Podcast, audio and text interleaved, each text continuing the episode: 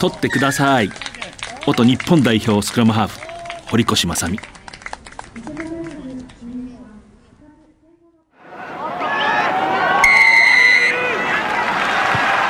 藤島大の楕円球に見る夢。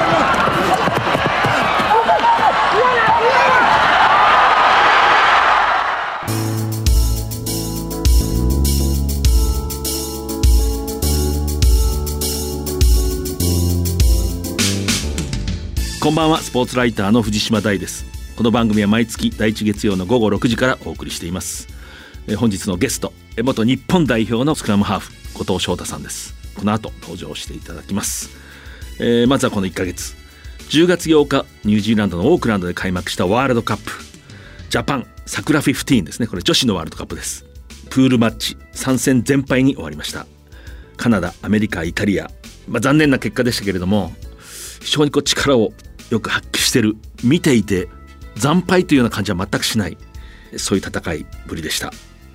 でちなみに今女子ワールドカップでもすでに世界のラグビー界では言わなくなりましたね。ただワールドカップと言います。海外の新聞でもただワールドカップというタイトルがついてるんで記事を読んでああそうか女子のだなと思うようなもう時代はそういう風にどんどん動いています。レスリー・マッケンジーヘッドコーチジャパンの指揮を取りました。カナダ出身。10月24日オンライン取材に答えました。They don't play very much 15s in Japan. They don't play enough domestic 15s at a competitive level where they have the opportunity やっぱりテストマッチっていうのは、すごくあの大きなプレッシャーの下でそれをどれだけ発揮できるかというところになるので、15人戦の経験を積めるか積めないかというところがどれだけあるかないかっていうのがすごく大きく結果だったり、あの、ものにこう反映されてくるというふうに思っています。ワールドカップ決勝は11月12日に行われます。そしてテストマッチリポビタンデーチャレンジカップ10月29日日本代表対ニュージーランド代表オールブラックス東京国立競技場満員になりました。ジャパンは世界ランク4位、まあ、これ自体がニュースなんですけど、ね、今4位だということ、オールブラックスに31対38で敗れました。まあ本当の勝負ができた。あわやというところまでいった。6万5188人の観客負けたから満足かわからないけれどもなんていうのかなある種の考えはあったと思います、えー試合後のジェイミー・ジョセフヘッドコーチです we created a chance to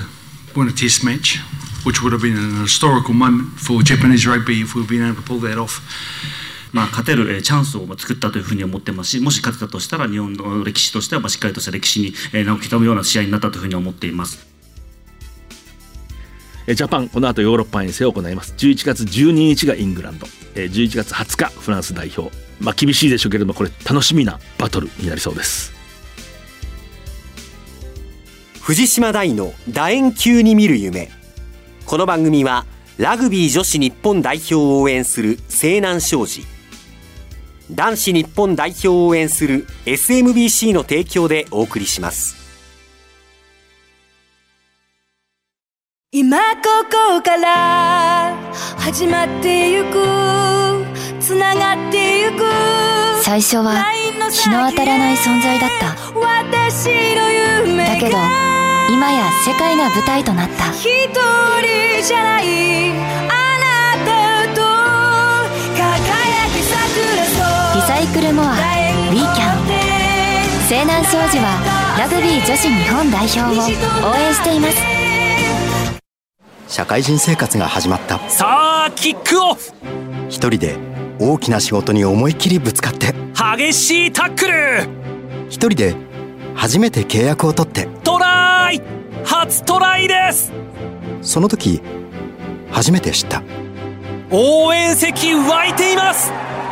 俺は一人じゃないって。共に前へ。SMBC はラグビーを応援していますスポーツライターの藤島大です。ゲストは元日本代表のスクラムハーフ後藤翔太さんです。よろしくお願いします。よろしくお願いします。この番組に過去にも登場していただいてますけれどもでまずは略歴をえー私の方から話します。えー1983年1月大分県生まれ。高校はあの神奈川の桐蔭学園。その印象が強いんですけど生まれたのは大分県ですね。生まれ育った、はい。で桐蔭学園高校から早稲田大学へ進学2005年神戸製鋼所へ入社。ルーキーの年から、まあ、スクラムハーフとして試合に出場しています。トップリーグ新人王も獲得しました。ジャパン日本代表にも選ばれて2005年のウルグアイ戦が初キャップ。2011年に現役を引退します。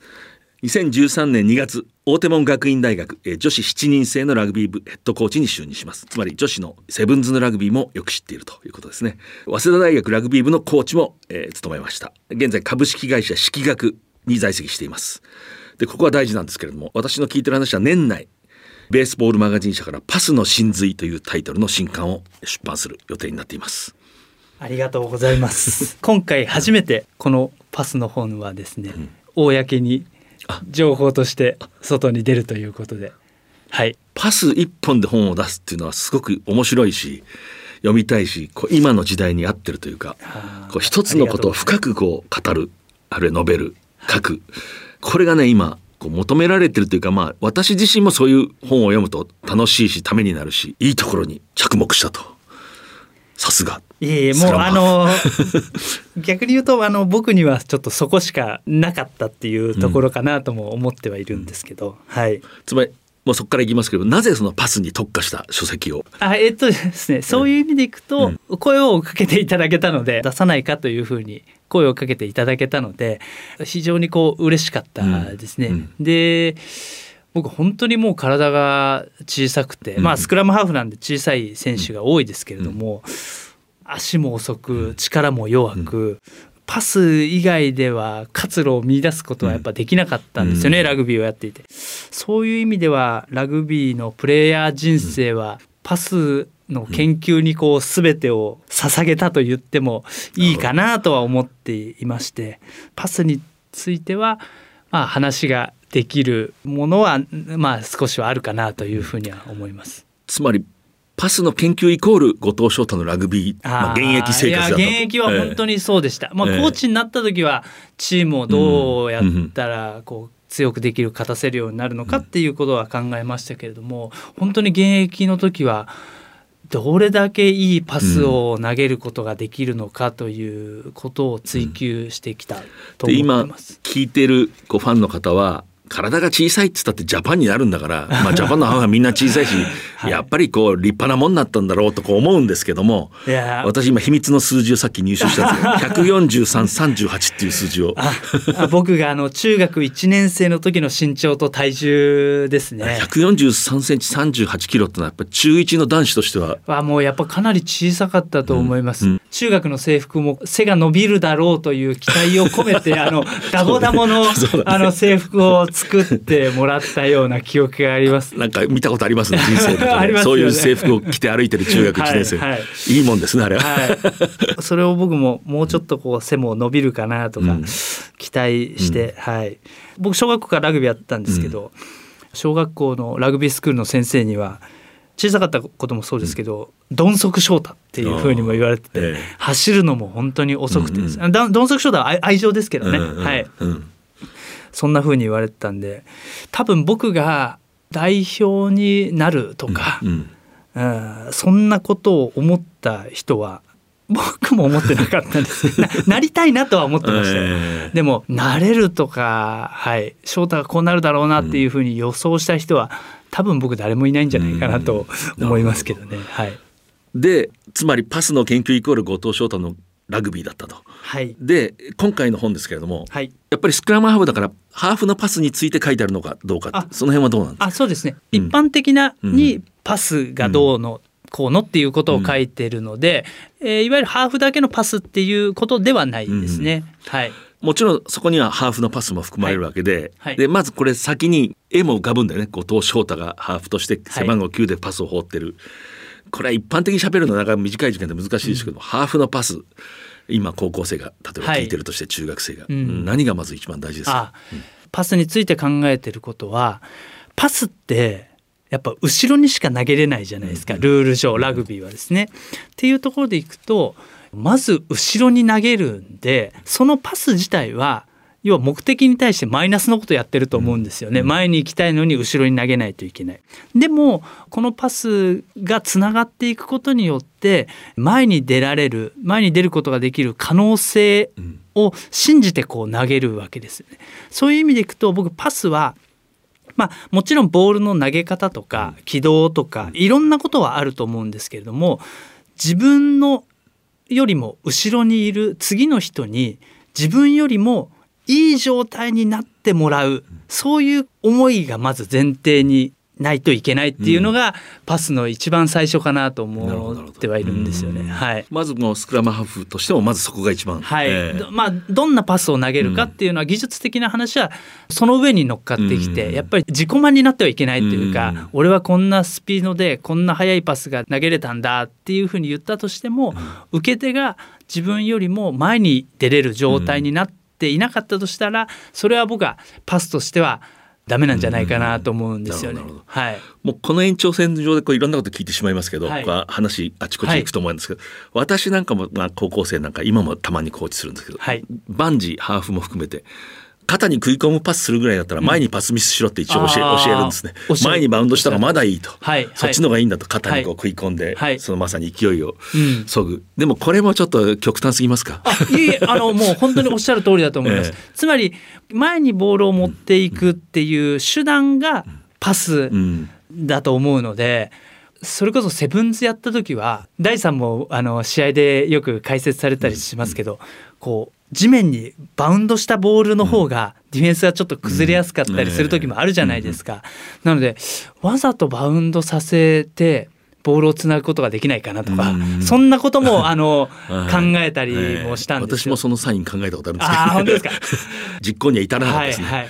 はい。まあ、食い込んでしまったら、やっぱり次のオプションはなくなってくると思うんですけどその受け手の前とか空間にボールが浮いていれば、次のプレーが可能になってくると思うので、はいもうおっしゃる通りだなというふうに思いますね。でまああのハーフのパスをもう少し聞きますけれども、はい。今現役の選手に参考になる、はい。まあ技術番組ではないんでこう簡潔に言うと例えば体重移動、うん。ボールの回転みんな興味があると思うんですね、はあ足の位置、はい。この辺をこう例えば高校生と何を考えればいいですか、あそういう意味では僕はですね、多分体重移動で投げない方がいい。これまた一つ。はい。いいですね。理屈は全部同じだなと思っていて、ゴルフでも野球でも例えば野球のピッチャーがキャッチャーに向かって走り続けることないじゃないですか。投げた瞬間にビタッとこうと止まるじゃないですか、あれと同じ原理だと思いますし、えーゴルフでもドライバーでバーンって打った後に、カップの方向に動いていく人はいないですよね。はい、そういう意味でいくと体重を移動させようとすると、体がその投げたい方向にこう動いてしまって力が抜けちゃうんですよ、うん。流れちゃうみたいな。あそうだおっしゃるとりはい。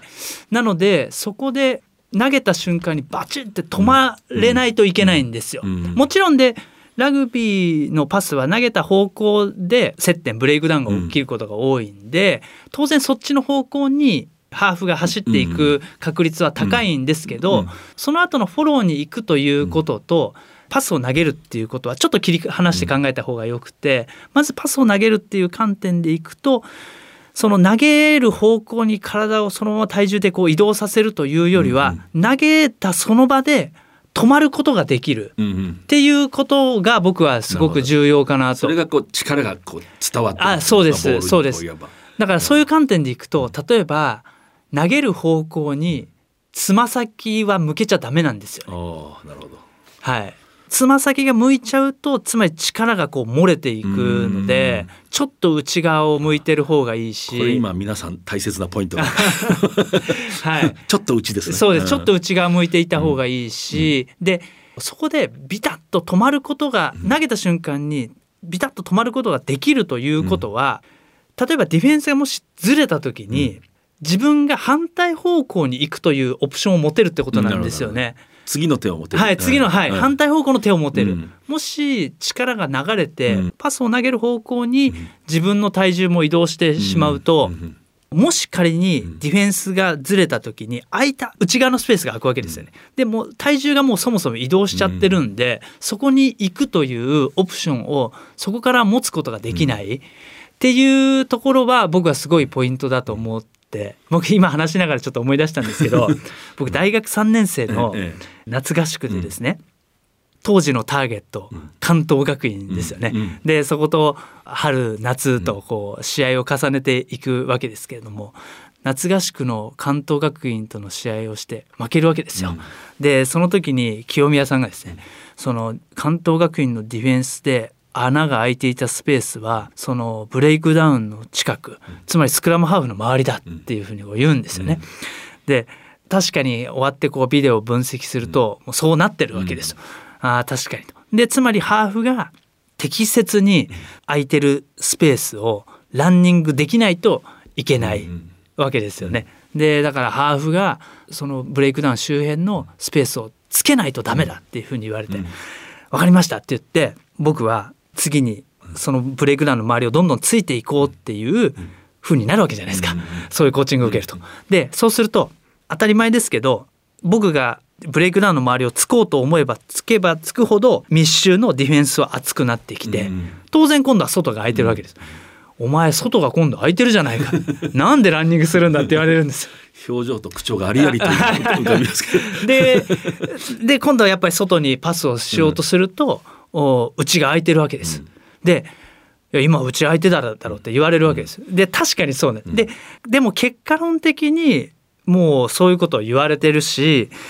その現場でそれ判断するのってもう無理じゃんって僕は思って。で僕あのがある合宿中の朝起きたらですね先輩同部屋だった先輩に「お前さ」みたいな。あのうなされてたよみたいな。ででそのうなされてた内容としては僕はパスしても怒られるんだランニングしても怒られるんだっていうふうにあのうなされて完全にもう清宮さんに怒られてたな。なるほど、ね、そういうこう、うん、えー、ちょっと夢を見てたっていうのがつまりすみませんちょっと話長くなっちゃったんですけど、うん、つまり僕はその当時パスを投げるということと、その投げようとした時にディフェンスがスライドした瞬間に反対に行く、うん技術をつまり持ってなかったんですよ。これを同時に実現しとかないといけなくて。うん、そうしないとうなされる。あ、うな、うなる、うなされちゃう。そうです。多くの人がうなされちゃうんですよ。なので、逆のオプションを常に持ちながらプレーできるっていう技術は獲得しないといけないんですね。そういう観点において投げる方向に体重移動するっていうのはオプションを奪ってるので、まあそういうことですね。はいはい。で今度まあみんなが興味のはやっぱボールをどうスピンさせるのかスクラムハーフに関して言えばですよ、はいはいはい、でこれ今この音声で短く高校生が聞いてわかる、はい、短く言うと 野球でいう、ストレート回転にしないといけないっていうことですね。ストレート回転、はい、ピッチャーのストレート回転、要はバックスピンがかかるように、うん、えー、ボールを回転させないと、うん。うん。パスの受け手からボールがどんどんどんどん離れていくような回転になってしまうんでいかに野球でいうストレート回転バックスピンをかけてストレート回転に近づけるかっていうところがバックスピンってのは多分難しいですねイメージがね。つまりこれも流れちゃいけないとかボールが。そうですそうです。何か抑えが効いててはいはい。シャッとまっすぐいくような。そうおっしゃるとりですね、はい、あのよくある片手でボールを持ってスクリューパスの練習みたいなあるじゃないですか。全国のあちこちで今行われてると思います、ね、はい、片手でボールを持って投げる練習をすると、多くの場合バックスピンはかからないです。ボールを片手で持ってこう下から上に投げるとですね、今度はバックスピンではなくて今度は野球でいうそのシュート回転というか落ちていくような受け手から落ちていくような回転軸になっちゃうんで要は片手ではいい回転はかけられないっていうことです。つまりパスは究極的には両手で投げるんだから最初から両手で練習した方がいいっていう。おっしゃる通りです。そうです。両手があって初めてそういう回転が生み出すことができるんで。ちょっと思い出したんですけど、これはものすごく昔の話でスピンパスの話でもないんですけど、はい、大昔明治パスってのがあったんですねスクラムハーフに。明治式パスっていう、はいはい、これ明治でももう残ってるか知りません私,、私は知ってるんですけどこれはね要するにねボールをねラックで、うん、スクラムハーフが両手で上から押さえつける、はいはいはい、で地面との摩擦を使ってそのままこう投げる、はいはい、そうすると摩擦があるからこう抑えが効いてる。でしかも持ち上げる必要が全くないという。まあ、究極のこれ明治パスって言ってね。それに非常にこうやっぱりそれに誇りを持ってる私の私まあおじだったんですけど、ね、はい、明治のハーフでジャパンだった。もう亡くなってますけど、そしたら僕はここから余談です。ここから余談ですけどね。私は学生の時に、はい。明治の OB ですよ、はい。早稲田大学のグラウンドになんか練習試合かなんかでこう見に来て、はい。で帰りにグラウンドの横にこうもつ焼き屋さんがあってね、うん学生たちが通る道なんだけどそこでこう、彼は楽しく飲んでたわけです、はい。でそこに早稲田のその時のね3軍か4軍の試合多分見てたんです。でこうそのスクラムハーフがこう練習終わってこう通った。ははい。そのその明治の人がその店出てって僕はそれ目撃してるんですけど出てってその店の前でパスを教えてやるっつって。ー。そのねあの見知らぬおじさんが急にそうなるほど。この明治パスを覚えろって。へでもこれもまあ昔話ですがある種の理屈があるでしょ。と思いますし、ねうん。僕は大学に入学した時に、その転がってるボールを上から抑えるという練習をさせられました。えさせられた、はい、うんでいや確かにそうだなと思いますし、で当時のそのラグビーのルールというか性質上、ボールが多分地面に転がってることが多かったんで、そのまず暴れるボールをどうそのボールの動きを止めるのかっていうことが一番最初に必要だったんだと思うんですよね。そういう観点でいくとボールを上から押さえて地面と挟むというか。そうそう。挟んでそのままスッて投げるんですよ。シュッとこう。まあスピンパスじゃないショねいわゆるフラット今なんてはい。平パスって俗に言うのか、まあはい。私はストレートパスって言うんですけど、はいはい。で昔はまあスタンドオフの距離も短いし、はいまあ、むしろそれは効果的だったんだろうと、まあそうですね。わざとそうしてたんですね、はい全てのボールを、はい。例えばスクラムの後でもそうやって投げてる、うん。まあ、ちょっと思い出しましたねでも。がやっぱり脈々とやっぱ伝わってきたんじゃないですかね。うん。だから僕もそうやって教わりましたし、転がる土のグラウンド うで転がるダイレクトフッキングされたラグビーボールをどう抑えていくのかっていう。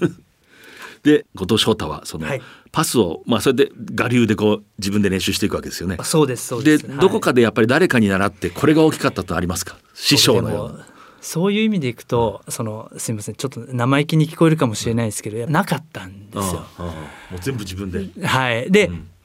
例えばでも動きとしてすごくやっぱり理にかなってるなと思ったのは田原幸太郎さんですね。サントリー。はいはい。ええ。僕は大学1年の時に4年生だった田原幸太郎さん、田原幸太郎さんのパスはもう本当にものすごく綺麗で柔らかくて、でも多分幸太郎さんはもうできちゃってたと思うんですよ。なぜそういうパスができるのかっていう説明は、多分あまり考えなくてもできちゃってる方だなと思う。でも僕は要はそういうパスがなぜどうやったらできるのかっていうことを考えていきましたね。なるほどなるほどはい。つまりさっき言ったように鈍足翔太と呼ばれた、はい 非常に体の小さい、はいでね誰もが運動神経いいだろうと思うけど本人曰くそうでもなかった。本当にだから僕はなぜできるのかを僕は全部説明できる自信があるんですよ。なぜなら僕は最初できなかったんで、どうやったらできるようになるのか、なぜじ僕がこういうパスを投げることができるのかっていうのは説明できるなとは思ってるんです。そういう意味では天才の人とはちょっと違うと言います田原幸太郎っていうのは、はい。私コーチの時早稲田のコーチではい。学生で入ってきて、1年生の夏合宿でねあの OB のジャパンのハーフだった人が来られて、奥脇さんってですけど、はい。この人はもう無名校から浪人して入って努力の人だったんだけど田原幸太郎はどうですかって僕が聞いたら、はい。あいつはかわいそうだな。うますぎるからちっともうまく見えねえよって。これすごいなと思ってこの批評もすごいと思った。だからあいつは意外とコーチがよく見見てないと捨てられちゃうぞとか言ってあまりに普通に淡々とやってるけどあれすげえうまいぞっつっていつも思い出しましたね。本当にううまい、で僕はやっぱりその幸太郎さんと比べられるところが多分あったと思うんです、当時の早稲田でいうと、そういうところでいくと本当にこう重責だったというかプレッシャーだった。幸、太郎さんが抜けたから早稲田のなんかテンポが落ちたねとかね。そこはかなり自分の中でも苦しいところがありましたし、まあ、その結果うなされる みんな俺が鈍足翔太と呼ばれてたの知ってるのかな。なるほどね。はい。まあこの際はパス談義なんで、はい。その田原耕太郎がサントリーでまあ、うん。コーチをやったりいろんな、はい。まあ重責を担ってるんですけど彼がねフーリー・デュプレアってサントリーにはい。南アフリカスプリングボクスのスクラムハーフが在籍したんですね。で彼がね2011年に来たのかな、うん。彼。で田原幸太郎は僕に言ってましたね。デュプレアはもうすごくうまいと。うん。何がどこがって言ったら短いパスをフォワードにこうポップするときにああ。とか短いパスをすってるときボールが全部垂直に立ってるなるほどなるほど。で絶対ノックオンしないように放るその前にグレーガンっていうオーストラリアの、はい。グレーガンはそこまでの気配りはなかったって。なるほど。あ って言ってましたね。そうですか。言ってた。でそれを僕はさも自分が考えたように解説でしゃべる。でも僕もそれこそ当時はだからいわゆるボールですよね、いいボールをどう要はパスするかっていうよりはどうスローするかっていうことを考えてたんですよ。でも僕はデュプレアを見た時に、あパスって次の人が自分よりも前に出ないと意味がないんだって僕思ったんですよ。単純にボールが速いだけではない、人と人とをつなぐことができて、次のパスの受け手がより自分よりいい状態になって初めてパスというものに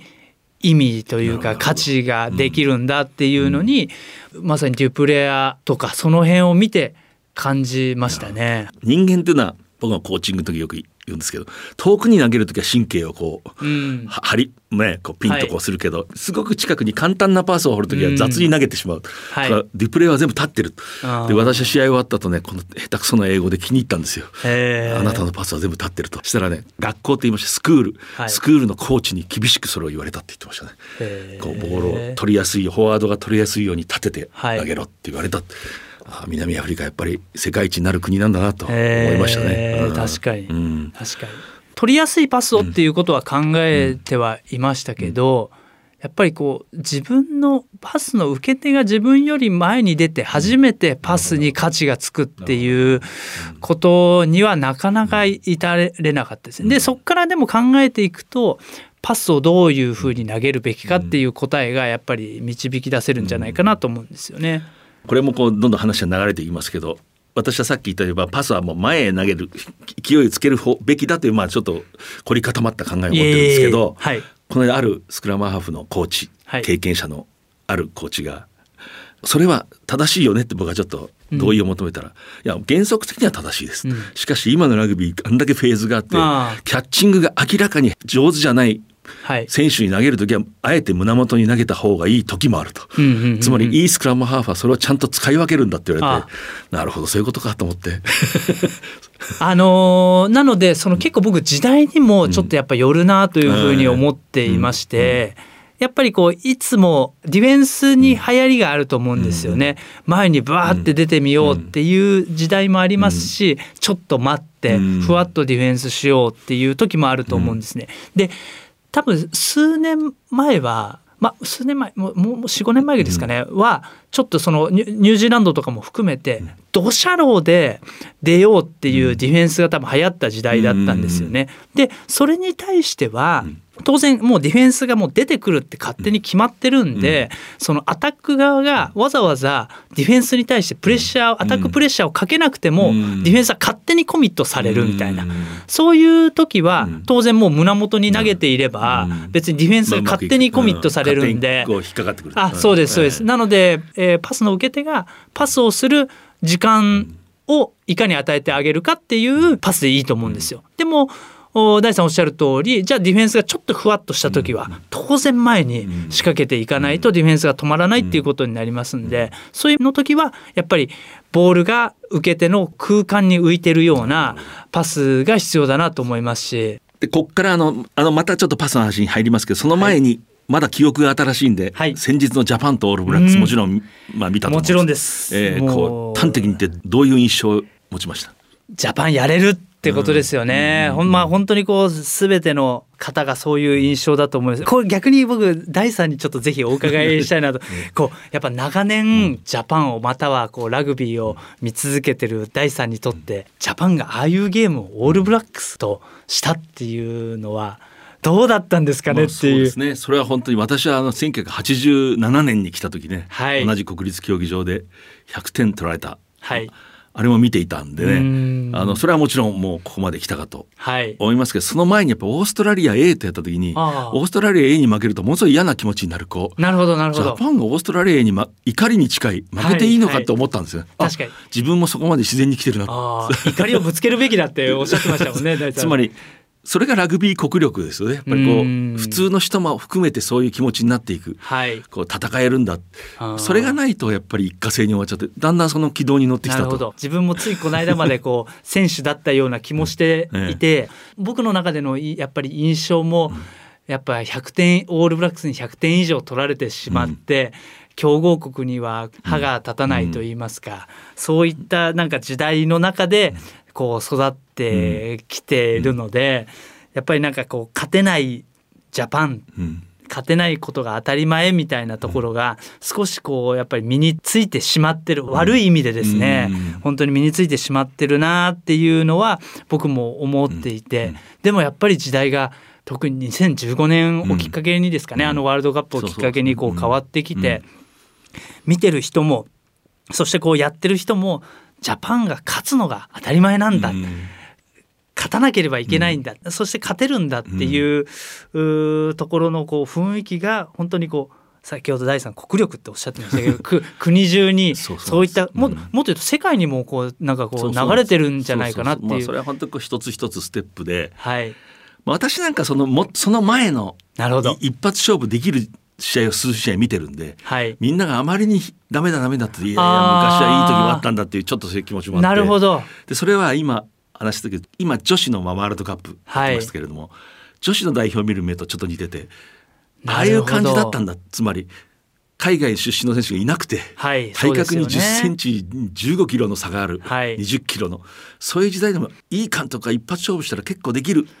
のも知ってるっていう気持ちもちょっと。ああそうあなるほど。そう。いう意味では僕はその時代を知らないですね。まあ、それがまたねこう。なるほど、えーこのオールブラックス戦あの、まあ、スクラムハーフ一緒はい。にまあ、同じチームの2人が、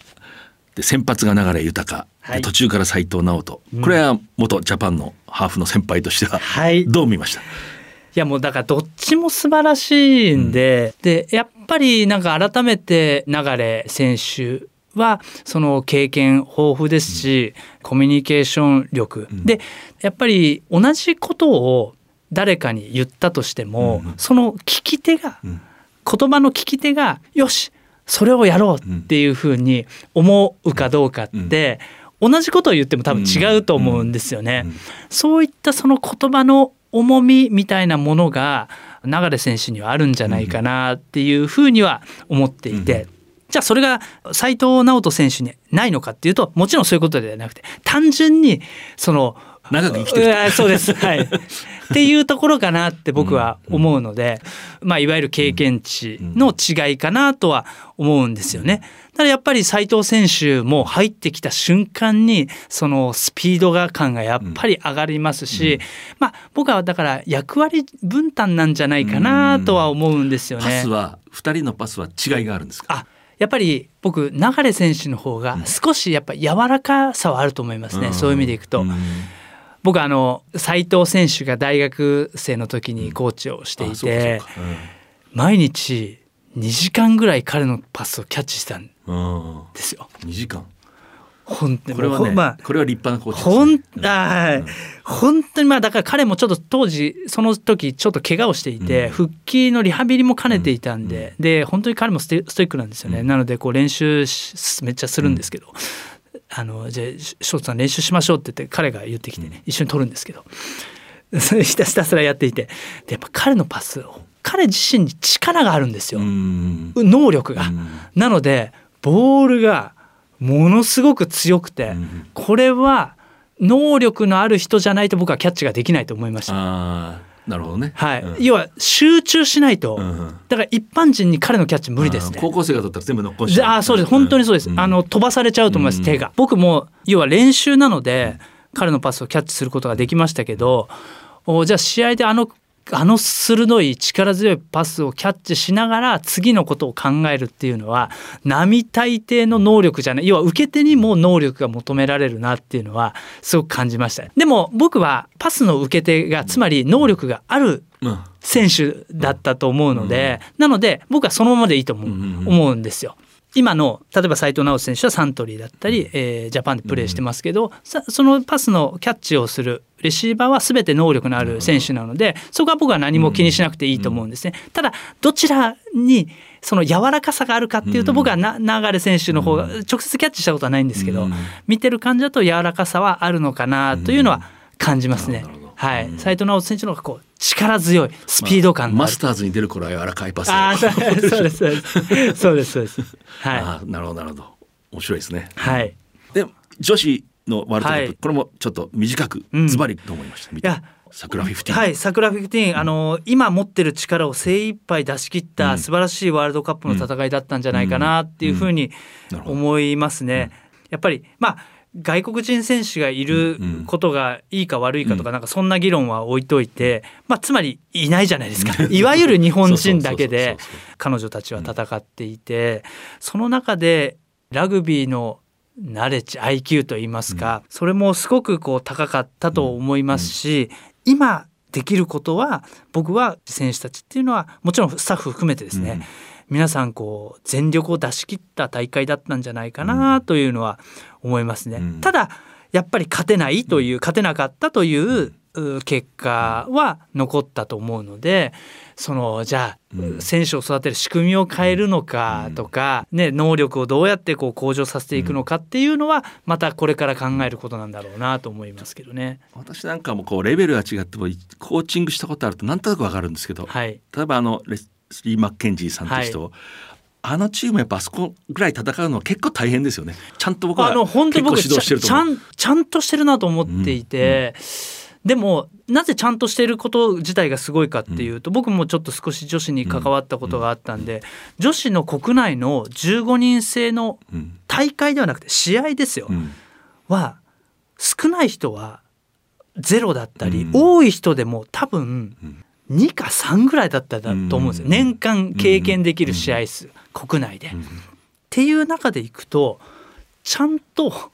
15人制ラグビーをするだけでかなりすごいことなんじゃない、こ国内に15人制のラグビーのリーグが要ははっきり言うと男子のように存在してないんで、その中で15人制ラグビーをちゃんとやる、ね。はい、で諸外国、まあ、強豪国がねこうかなり体制が整えちゃってるんで、うん。こっちがしっかり作ってて向こうもしっかりしてるんでね。そうですよね。あっちがぼんやりしてるとこう一発勝負で食えるんで、はいはい。油断したり、はい。そういうこともなくなってでちょっと試合を見てるとこうややこう展開一辺倒になったり、うん。そういう印象を持つんだけどこれもこう持たざる側をコーチすると分かるなんとなく分かるんですけど一辺倒で行くからあそこまで行くんで、はいはい。最初からいろんなことやってたらあそこまで行かないんですよね。あおっしゃる通りだと思います。えーで、えーパスなんですけど。はい。最後ジェネラルのパスですね、はい。一般先ほどハーフのスクラムハーフのパスの、まあ、要点をいくつか聞いたんですけど、ここはまあ同じですか人を前に出す。あそれはもう同じだと思いますね、つまり受け手の自由度を高めるっていうところが僕はやっぱりパスの一番大事なところだと思いますし、まあ、逆に言うと受け手の自由度が高まっているのであればそれは極端な話回転はどうでもいいし、むしろワンバウンドした方が受け手の自由度が高まる時もあるかもしれないってことだと思うんですよね。はい、そこからいかに逆算してパスを考えられるかっていうのは僕はスクラムハーフもジェネラルのパスも同じなんじゃないかなというふうに思いますね。これぜひ聞きたいんです海外でも今、まあ、往年の選手、はい。こう80年代ぐらいまでのこう名選手が、はい。今の選手はあまりにスピンパスを使いすぎるってよく言うんですね。あー。つまりハーフはいいとはい。短い距離でもみんなスピンパスをするのはおかしいんじゃない？これフィリップ・セラっていうあフィリップセラフランスの僕がインタビューした時に、はい僕がこの問題に興味があるんで質問したらその通りっつって 短いパスはそのストレートなフラットなパスの方に決まってるのにみんなホールと、この辺はどうですか？あそういう意味でいくと、今ラグビーのアタックがですね、そのタッチラインとタッチラインの横幅は70メーターですけれども、横幅70メーターを割と均等にアタックできるように、要はワンフェーズで端から端まで持っていけるような、そのアタックの配置に僕はなってると思うんですよ。でそういう意味ではそのスクリューパスっていうのはあの非常にこう有効だなと思うんですけれども。そのアタックにディフェンスが慣れてくると当然ディフェンスもそれに対応して、えー横幅 70m を均等にディフェンスしようとするので、ディフェンスとディフェンスの間隔が少しずつ広がってくると、そうするとお今度はまた局所的に数的優位性を作ろうとして、いわゆるこうポットと呼ばれるこう密集状態をアタック側は今度は作り出そうっていう循環なんじゃないかなと思っていて。でそのポットの中ではいわゆるスクリューパスじゃなくてその回転がかからずボールをキャッチしてから投げるまでが非常にこう短いえーパスも非常にこう特にフォワードの中で使われてることが多いと思うんですよ。そういう意味でいくとあの僕は先ほどのフィリップ・セラの回答にもなるんじゃないか、うん。はいあそうそう思います。ちょっと戻ってると思いますね。ラグビーリーグあの13人制なんかは、まあ、少しそこもうずいぶん前から、はいはい。理屈があって、はい。シックスオクロックパスって彼らが呼ぶらしいです。まあ多分時計の針のこう、はいはい。一本一直線に並ぶんで、うん。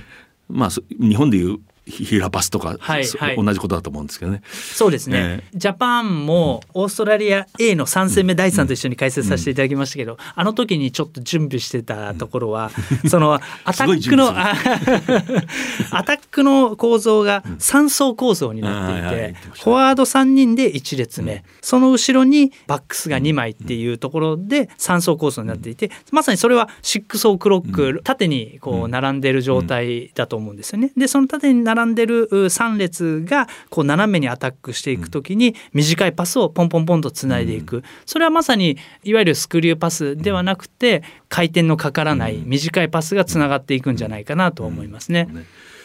スピンパスってね人の勢いを止めるじゃないですかね。はいはい。こう平パスっていうか、まあ、平パスっていう言葉を僕最近知ったんだけど僕らただパスって呼んでたんですけど なるほどなるほど まあ、ストレートパスまあ空間にこうそれに沿っていくと人がそのままつられてこう抜けていくような、うんうんあの松尾裕二さんとかものすごい上手でしたけどね。はいはい。でやっぱパスがあのジェネラルプレーのパスは要するに普通の選手とまあまあうまい選手とすごい選手がいいて、なかなかみんなうまいんだけど、はい。ものすごくうまい選手だけはパスが違いますよね。多分ダン・カーターはパス違うじゃないですか。ふわっとしてる。そそうですよね。ふわっと優しいっていうか、はい。あれ何なんですか？あれ。余裕？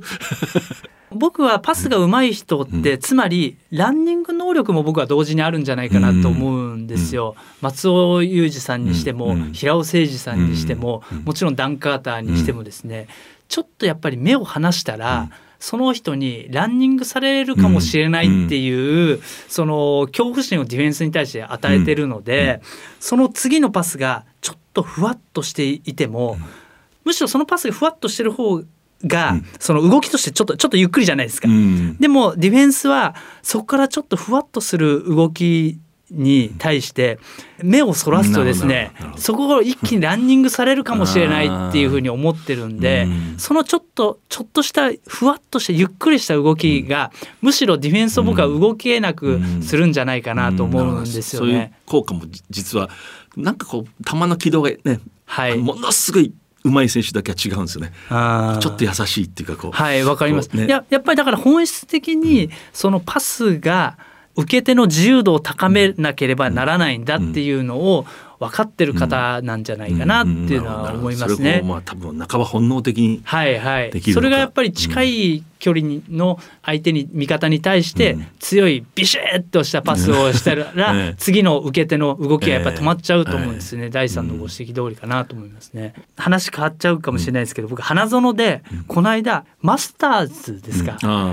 はい。年寄りの。そうですそうです。のあの試合がこうあって、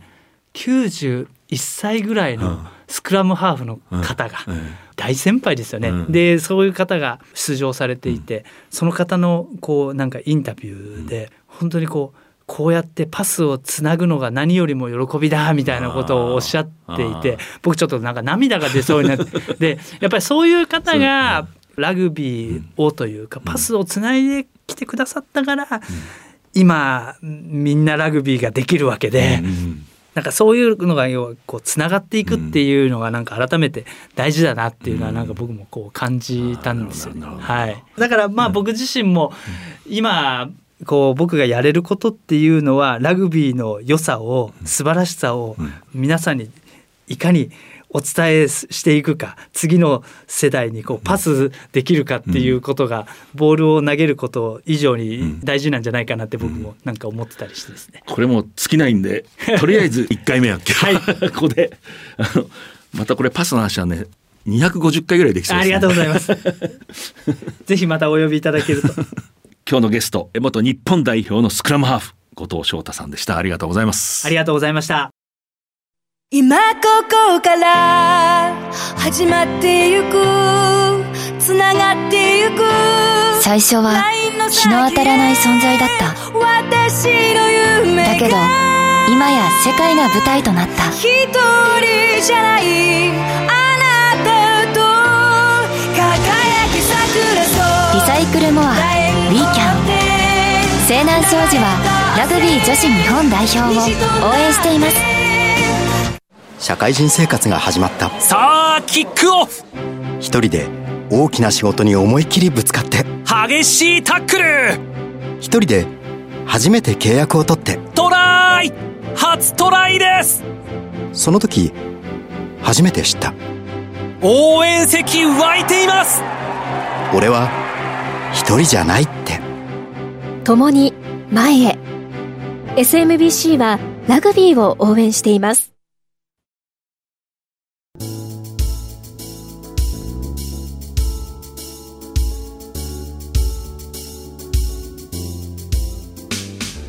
取ってください。これまあ堀越正美神戸製鋼それからジャパンのスクラムハーフ今日のゲストの後藤翔太さんとまあ同じコースですけれども私が昔東京都立国立高校の指導をしている時に堀越正美が来てくれてコーチをしてくれと言ったら1年生を見させてくださいと言ったんですね。で国立高校の1年生とはラグビー経験はもう全くないしスポーツ経験もないような、まあ、連中でしたけれどもにパスをこう教えました。でその時に「取ってください」って声を出させて取ってください取ってくださいって言ってこうパスをする。今日の後藤翔太さんの話はもう突き詰めると同じことを話していたような気がしますね。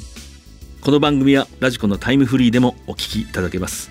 来週のこの時間には再放送があります。またパラビでも配信します。え次回は12月5日の放送です。藤島大でした。藤島大の楕円球に見る夢。この番組はラグビー女子日本代表を応援する西南商事男子日本代表を応援する SMBC の提供でお送りしました。